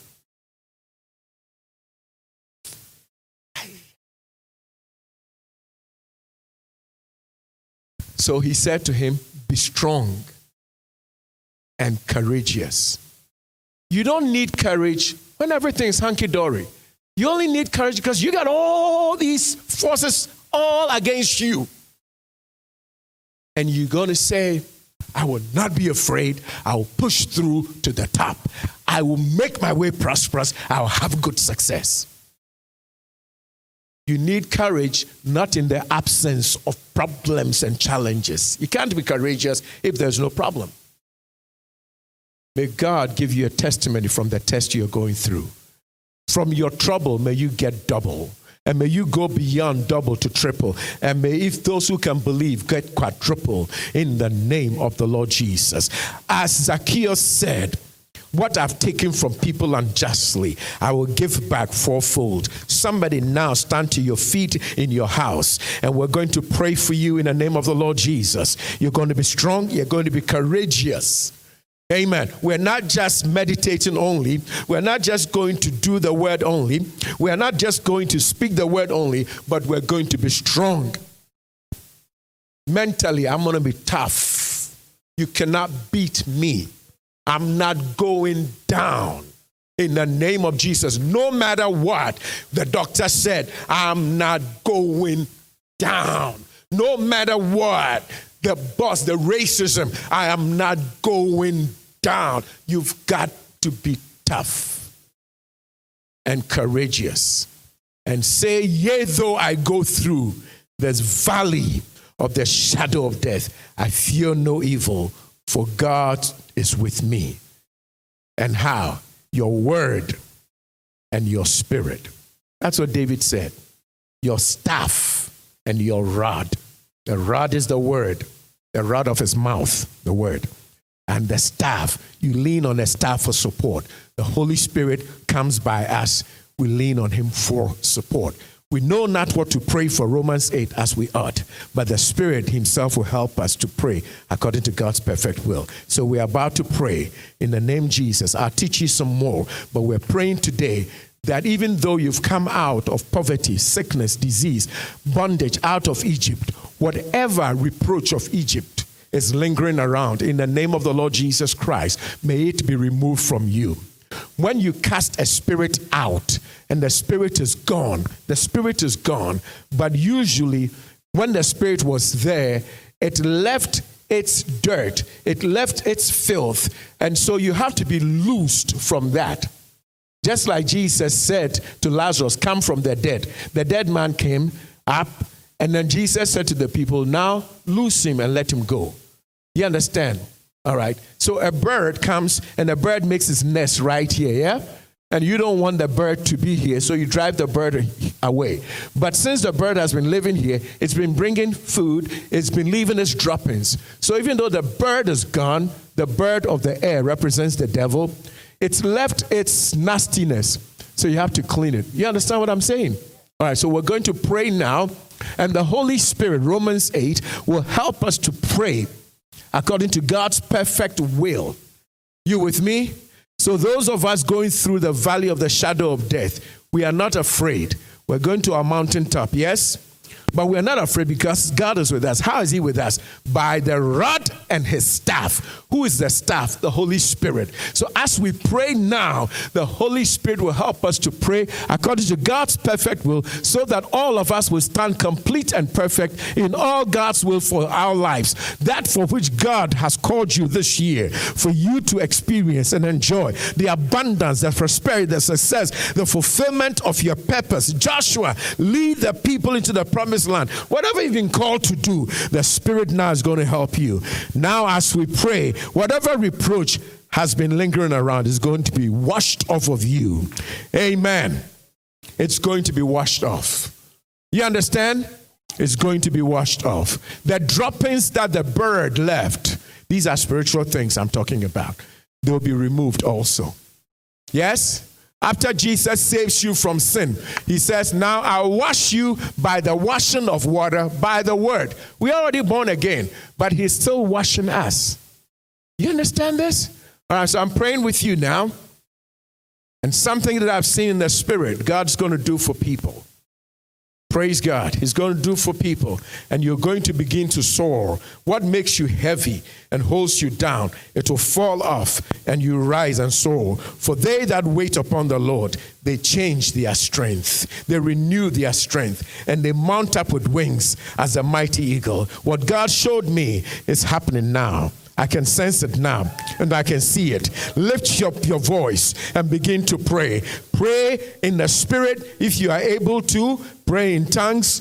If you are not at home, use what I've said and use it to pray in English, in French, in Spanish. I know there are people watching from around the world the people in Ghana, people in Florida, people in, in Europe, the people in Australia. God's connected me to people now, friends. I want you to pray in Jesus' name.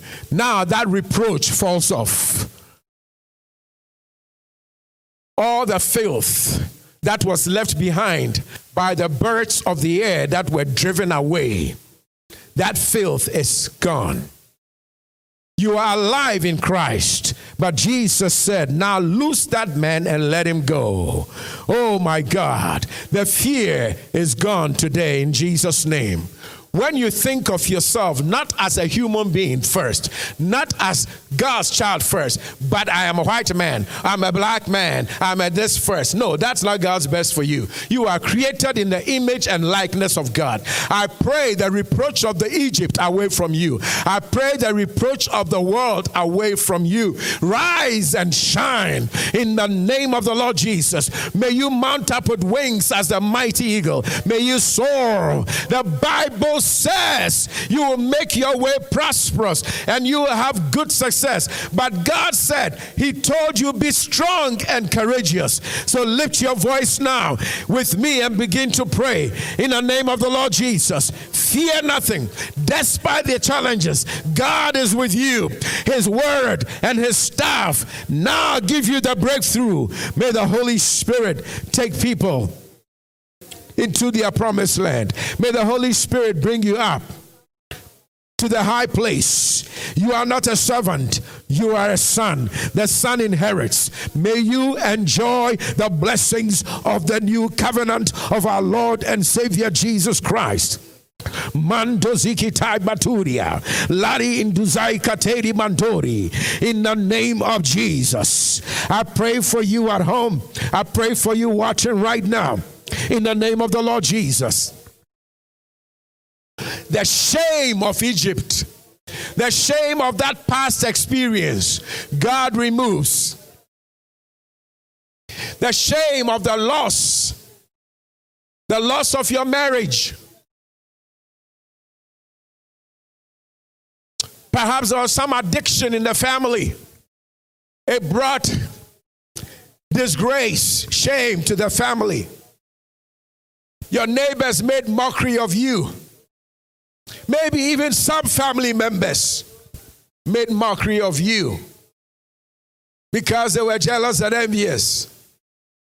And now that your child is going through this, they're laughing at you.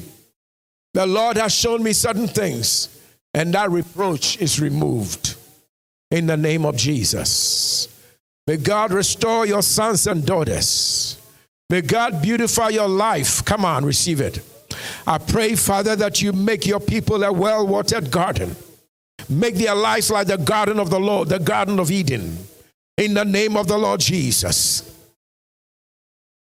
As you told Adam to watch the garden and to guard it, I stand today under Jesus and I pray to watch the gardens of the lives of God's people.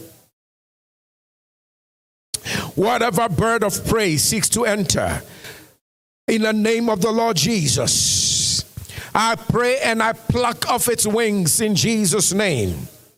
Whatever tries to attach itself to them, I declare it in the name of the Lord Jesus. I break its claws in the name of the Lord Jesus. I declare that nothing will eat at you will eat at you emotionally and mentally. Nothing will eat at you spiritually. Whatever demons have been sent to dog your heels, I rebuke them in the name of the Lord Jesus.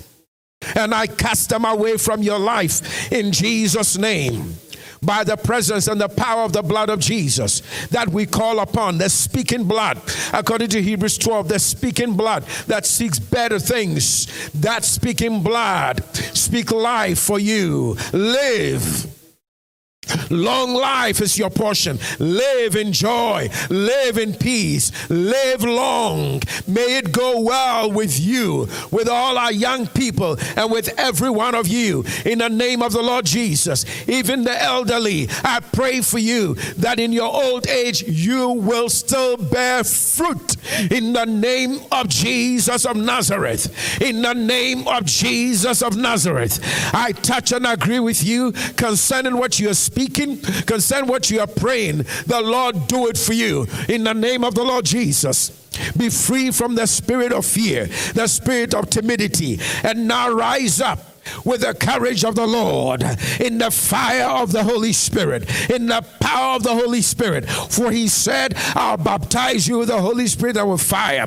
May you rise up in that Holy Spirit fire in the name of the Lord Jesus. Stirred up within your spirit in the name of Jesus. May the dying embers now be fanned into flames by the power of the Holy Spirit. Your spirit be stirred up that you will possess, that you will take hold of what God has for you in the spirit realm. Rise now in Jesus' name and march. Step on that land in the spirit. Step on that land. Call it whatever you want. Please, at home, call that thing now. I agree with you as you call it spiritually, we are stepping on it, on that land. And wherever the soles of your feet tread upon, God says He's given you. These are structures from the book of Joshua that God gave him. He said, You've wherever you step on, I've given to you. So call that thing now. Call it out from your spirit. Call that land. Call that place. You know it. I'm just agreeing with you right now. I don't know it, but you know it. Call that health. Call the business restored. Call the marriage restored. Call the ministry restored. I don't know it, but you know it. Call it now. In the name of the Lord Jesus. In the name of the Lord Jesus. Glory has come. Honor has come. There's no shame. There's no reproach. May it be that the smell of the fire that you went through will not be on you in the name of the Lord Jesus. Just like Daniel's three friends were in the fire and they came out unburned, whole. And the Bible says, not even the smell of the fire, the smoke was on them. That's that reproach God removed.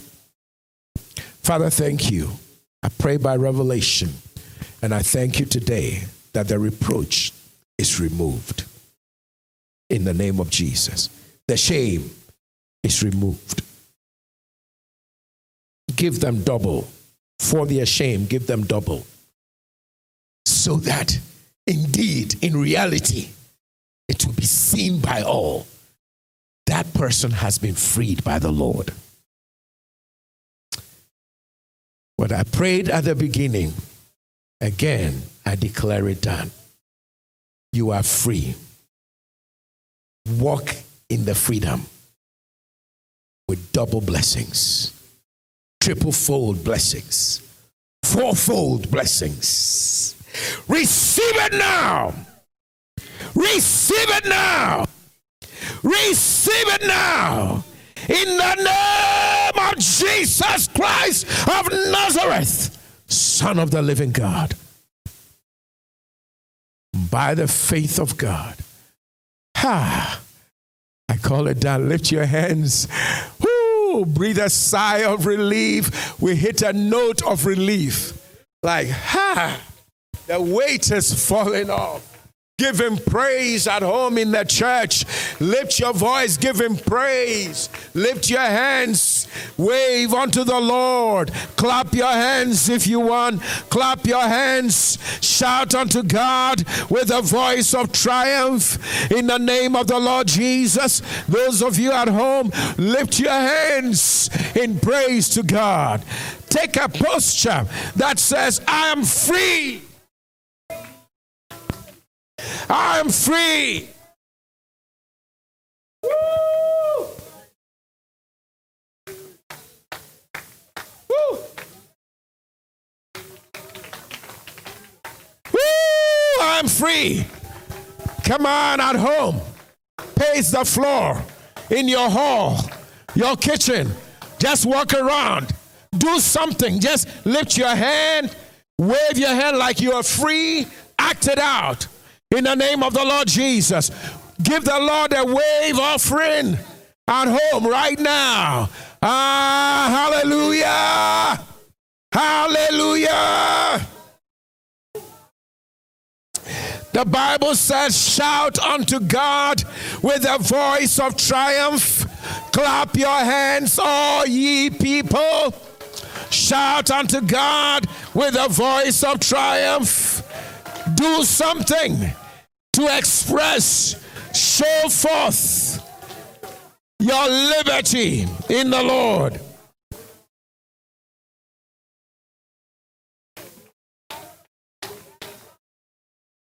Oh, Kabasaya. Jesus. Hallelujah.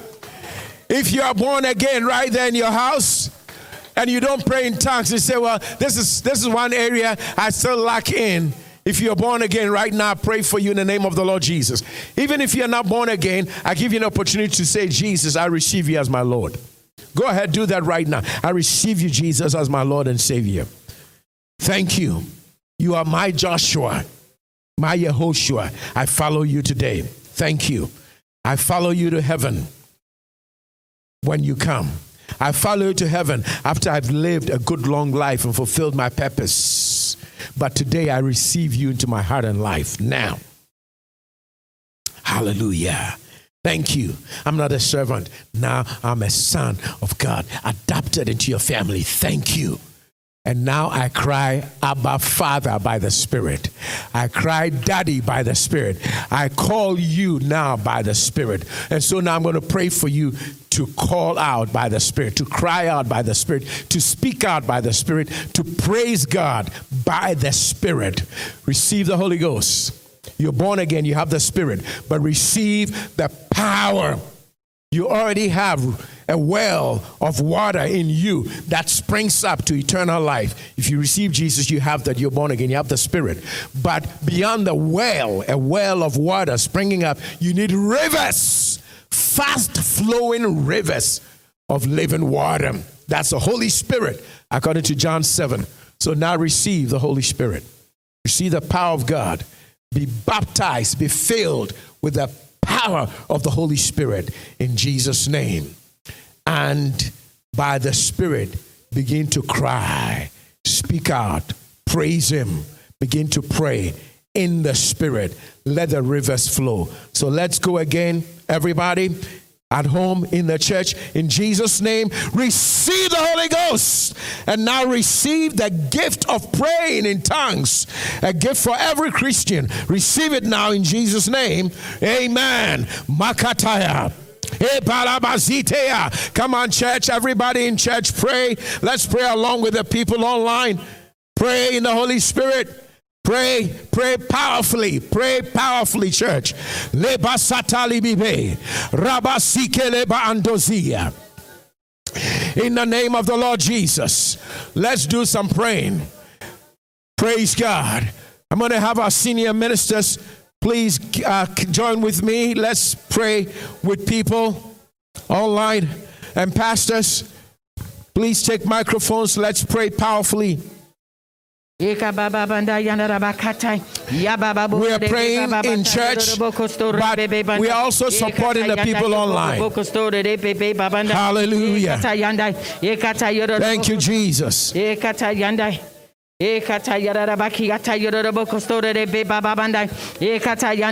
I have prayed for you at home. I have ministers up front. We are supporting you at home. All right, so don't get distracted. Our ministers are here because they are supporting you at home. We are praying in Jesus' name. Oh, excuse me, just one quick second. I forgot. I prayed for people at home home, but it could be that somebody, even here right now in the church, does not pray in tongues, but you desire to pray in tongues. All right? So this is for you also. So we are going to pray again. Now, let me say, emphasize, if you're a Christian, you have the Holy Spirit. So don't let anybody tell you you don't have the Holy Spirit. You have the Holy Spirit. Amen. But what you have is a well of water. But you know, the well, the water springs up or shoots up. Yes. Uh, that's in John 4, the water shoots up. But Jesus said later in John 7, I'll give you rivers. All right, so you have the well of the Spirit, but you need rivers. So even if you're here in the church, right, and the rivers aren't flowing, you are included in the prayer. I know I prayed for people online. Amen. All right, so the pastors are joining me. We're praying. We, we, we love you. We want you to move forward on this journey this year to possess your land and we are going with no reproach. God showed me that, and I'm happy. It's happening. There's a relief. The shame, the reproach, the smell of smoke for the fire that you went through. You are alive, you didn't die, but that smell of smoke is removed. Let's pray in the Holy Spirit and according to Romans 8, the Holy Spirit will help you to pray God's perfect will. Because we don't always know what to pray for, but the Spirit will help us. So let's go, everybody. And if you are here in church, you don't pray in tongues today, you pray in tongues. You are released in Jesus' name. Don't worry about it. Just by faith, begin to praise God in tongues. Let's go, church. In Jesus' Jesus' name, you are filled with the power of God. And today I pray for your rivers to flow. Lady Bikasaya.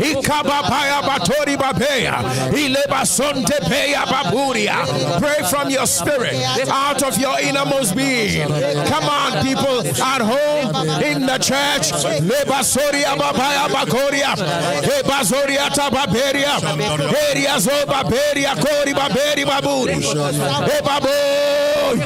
Izatalia Baberia Koziria What are we doing? We are praying by our spirit. God hears, God understands. We don't need to interpret prayer. We only interpret a prophecy. So let's pray. He goes. He Bazaita Leri. Beri bazuri bakaya. Baberi bazuri. In the name of Jesus. Hallelujah. If you are in church, you want to pray in tongues, you don't pray in tongues yet, but you want to pray in tongues, I'm not going to have you on camera. Come over here to my left. You will not be on camera. So don't worry about it. You're not online all over the world. But go to my left, where I usually sit. Come up and stand over there. And I'm going to join with the ministers who come lay hands on you. Want to pray for our church members as well, not just those online whom we love. We love you too. So please come as we're praying before we end. Holy Spirit, cover every area. Our spirit, our souls, our bodies. Remove all filthiness of the spirit. According to the book of Second Corinthians, you said you remove filthiness of the spirit. Ah, filthiness of the soul, filthiness of the body and any shame. People were identified some other way other than the way God identifies us. We are created in your image and likeness. Whatever reproach, let it be removed in Jesus' name. In Jesus' name. Receive your miracle. Receive your breakthrough. Receive it. Receive it. The blessing of the Lord be upon everybody in this assembly, for everybody online. The blessing of the Lord be on you. The blessing of the Lord be on you. In Jesus' name.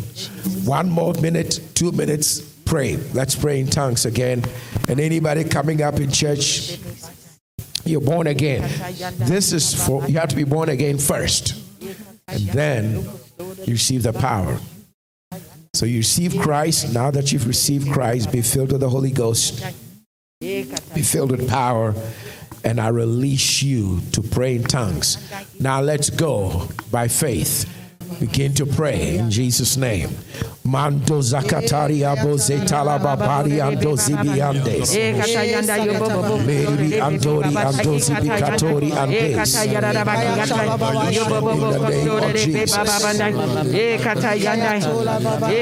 Pastor Joe, Mr. Oscar, can you pray for the gentleman? And in case we have any lady come up, Pastor Joe, oh, it's okay. You can come for this. You can come this way.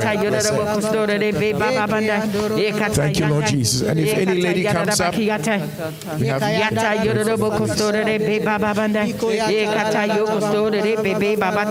in the name of the Lord Jesus. Is there anybody in the church that I'm not going to ask you to say it, but this word about reproach? God spoke to you today because you knew something about it. And when I said it today, it, it, resonated with you. Please don't come on camera, go to my left or my extreme right. In the middle, I'm on camera. But if you are in church, out of respect and pri- your privacy, we don't want you on worldwide camera. Are we good? So go to my left or go to my right. So to my right, that means don't come across the camera, just go over there to my right, up front to the altar, or take the aisles and go over there. Don't come the middle way because you're going to be on camera, and we don't want to do that to you. Does that, does that make sense? So don't come this way or that way. Go that way and go far that way. All right? Just do that. But this message about reproach I'll teach some more next week. But the Spirit is already moving. So let's receive right now. Amen. All right, so you come up and the pastors will pray for you. And pastors and, and ministers, please pray for them in Jesus' name. All right? Praise God. You baptize you with the Holy Spirit and with fire. If you are in church and you want your fire to increase, we are not giving it to you. It's coming from the Spirit of God, not us. But we are servants of God, your brothers and sisters helping you. Just like God chose Joshua to lead the people, they are leaders. So come up, we'll pray with you and help you fan into flames by the power of the Spirit, the fire that is in you. So come up. If you feel like your fireplace, the fire is going out, the way that you intended it to. Your prayer life has been going out last year. You are not on fire like you used to be. You are not evangelizing like you used to do. Please come up for prayer. Don't come down the middle. Go to my extreme left or my extreme right. All right, God bless you. Now let me pray for everybody online. I pray for your fire to be rekindled. Thank you, Father. We stand in agreement with you, Lord Jesus. you, you need passion to fulfill your purpose. Give you praise for strength, courage, and boldness. You need passion. You need fire inside you. If your fire has been going out about your dreams, let the Spirit fire you up Watch over your word right now. In Jesus' mighty name, we thank you, Father. Yes. Receive it. You baptize you with the Holy Spirit and with fire. You need fire. Zeal, passion. Receive the power of God and receive His fire deep within your spirit. In the name Jesus, let that dream live. Let that person dream once again. Let them rise up In the name of Jesus. and launch out. Stretch forth your mighty Launch out. Jesus' name. Rise up and soar on high. Be upon them, Father. Lord Jesus, you said that Do that work. that Finish that ministry. let this Run your race. boldness, that power, Possess your possessions. to our old age and to our gray hair, you will carry Thank you, Father. deliver us. Thank you, Father. Thank you right now. Thank you, Father, in the name of the Lord Jesus. Thank you for baptizing people with the Holy Spirit. This I speak Thank you for giving them new fire. In the name of Jesus. power upon them. In the name of Jesus. Everything, Father, be Thank you, Lord Jesus. let the boldness of the Holy Spirit and the courage be inside of her to speak. Thank you, Lord Jesus. Father, I give you praise. If there be healing, we give you thanks for the healing. Father, we give you thanks for every financial blessing that's coming forth in Jesus' name. You said, Father, that you will never leave us, you never forsake us, that you be with us even to the end of this age. Let it be so. Thank you, Lord Jesus. I pray in Jesus' Thank you, Lord Jesus. For you at home, we're going to release you because you have to go do other things. So we're going to release you. I'm going to pray over you, pray over every aspect of your life to conclude the service. Pray over your finances as well. Thank you in Jesus' All right? Uh, because we're going to continue to pray for people in church. So I will pray for you before you go. Uh, but let me give you this opportunity to give to God also for this area of blessing in your life uh, before you go. That's right. Said it won't be long. The Lord's decree that everything will be happening so fast that her head will swim. So you're going to see on your screen ways that you can give to support the work of ministry, the work of God here. It's right on your screen. We have that media team. Thank you. So it's on the screen. For those who are just listening only, I will say what's on the screen. Three ways to give Zelle, PayPal, and by check through the mail. in the mighty name of Jesus. Zelle, you may send Let it be under as a bank the Let it be in uh, transfer via Zelle through this number 571 234 2387. I repeat 571 234 2387. That's World Missions Ministries. Thank you. Oshola be ended. Secondly, through PayPal online is wmmchurch.org. wmmchurch.org. Just click the donate button. Give as you choose. wmmchurch.org. .org. Third, send a check in the mail to World Missions Ministries, 6805 East Clinton Street, Clinton, Maryland. The zip is 20735. I repeat, 6805 East Clinton Street, Clinton, Maryland. 20735. That's the zip, and that's USA. We thank you. God bless you. I want to pray over your finances and then pray over your life. So you also have what people are receiving. Here in church, you don't feel like you were left out, you know, excluded and precluded from any blessing. Father, thank you.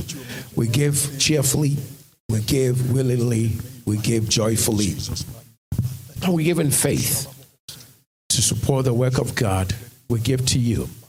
Thank you for receiving these offerings, and thank you for your blessings on what we've given. in the name of the Lord Jesus. Let the people of God be blessed. Going out, blessed coming in. Blessed in the works of their hands, your businesses, investments. Blessed in every area of life in the name of the Lord Jesus. Thank you for hearing and answering Jesus' name. Now, I pray the grace of God be with them. The grace of our Lord Jesus, His authority be with them. The authority of the name of Jesus release, deliver, and establish them in Jesus' name. The love of God make them winners in the name of Jesus. And the fellowship, the participation with the Holy Spirit and His power be their portion in Jesus' name. Now, by the fire of the Lord, may He burn the reproach and remove from you what must never be said of you, spoken of you. In Jesus' name. Enter your promised land, possess it to the glory of God. And may you be a blessing to many. In Jesus' name. Amen.